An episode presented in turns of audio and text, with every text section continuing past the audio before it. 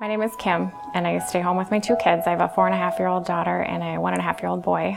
I was brought up in a Christian home. Um, we went to church every Sunday on the Wednesdays, and I was in a private school for a while up until fourth grade when I entered a public school. I started smoking cigarettes, um, started smoking weed, and you know soon I started doing methamphetamines.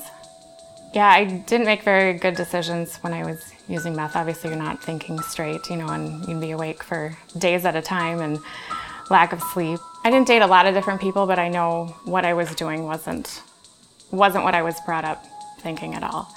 I knew better, but I kind of just didn't care. I didn't really think about the consequences. I kind of just pushed Christianity aside and what I knew was right. I was about 19 years old and I found out I was pregnant. As soon as I found out, I stopped using meth and I stopped smoking. Um, I, I don't really know, you know, because I'd been using, but I think I was maybe about 12 weeks pregnant. I got kind of excited, you know, I've always wanted to be a mom. So it wasn't the great, greatest time, but, you know, I thought it was just an opportunity to change. And I even bought a pregnancy book to track my pregnancy, and I bought some baby items that, you know, I just thought I might need. And the first person to suggest that I had an abortion was um, the father of the baby.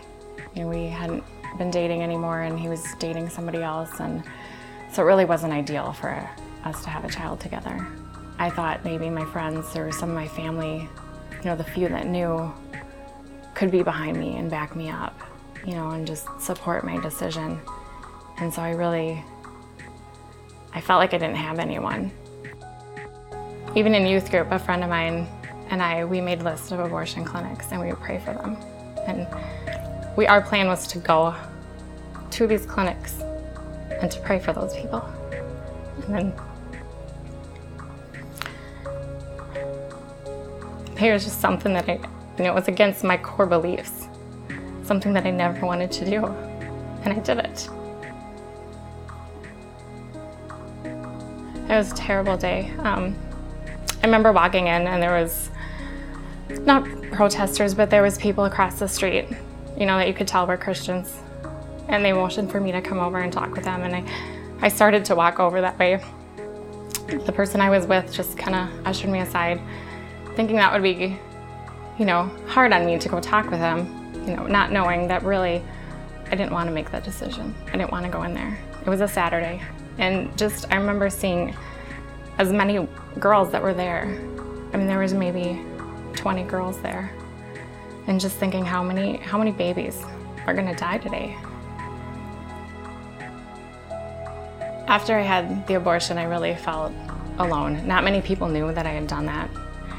Um, and those that did didn't really want to talk about it afterwards. It was kind of got that done with. You know, it's it's in the past now, but for me it wasn't because you still have physical pain and of course that emotional attachment. You know, something I always wanted to be. I always wanted to be a mom ever since I was little. And then just to have that ripped away, you know, even though it was my decision. But it was very hard. I always knew in my head that God forgave me. I know that He forgives of all sins. But for this just seemed like the worst sin that there was. And when I would see my two kids play together, feel like this is what I'm missing. I should have had one more. And so it's really hard. And I really feel like Satan had put me under attack. It was everywhere. You know, on the TV, or you'd hear something about somebody having an abortion, or just something would always pop out at me. And I just really had to grieve over it.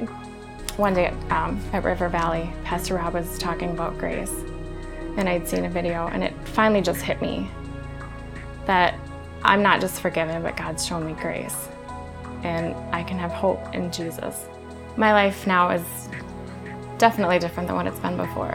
Um, since becoming, um, you know, rededicating my life to God, He's He's proved Himself in many ways, and He's been faithful. And I now know, in any circumstance, I can trust Him, that I can have hope, and believe that He will take care of me